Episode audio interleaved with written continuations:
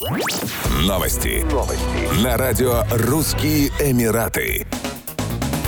В дубайском районе Джебель-Али готовится к открытию новый индуистский храм с общественным центром для ведения просветительской деятельности. Открытие состоится 5 октября. Новый храм находится в так называемом квартале толерантности по соседству с несколькими христианскими церквями. На первом этапе начнет функционировать только зал для молитв, а 14 января 2023 года будут открыты актовые и учебные залы.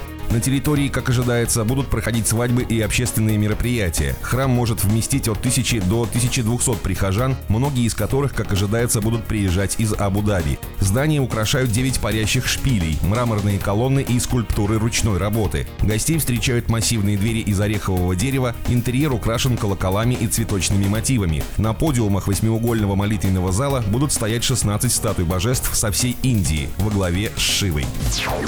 Урегулирование в Йемене и российско-эмиратские отношения обсудили по телефону спецпредставитель президента России по Ближнему Востоку и странам Африки, замглавы МИД России Михаил Богданов с дипломатическим советником президента Объединенных Арабских Эмиратов Анваром Гаргашем. В ходе беседы были рассмотрены приоритетные вопросы дальнейшего укрепления традиционно дружественных российско-эмиратских отношений, включая координацию принципиальных подходов Москвы и Абу-Даби по проблемам мира и безопасности в стратегически важном регионе Ближнего Востока и Северной Африки. Особое внимание было уделено задачам скорейшего всеобъемлющего урегулирования в Йеменской республике, в том числе закреплению режима прекращения боевых действий и налаживанию под эгидой ООН полноформатного переговорного процесса с участием всех политических сил и конфессиональных групп Йемена.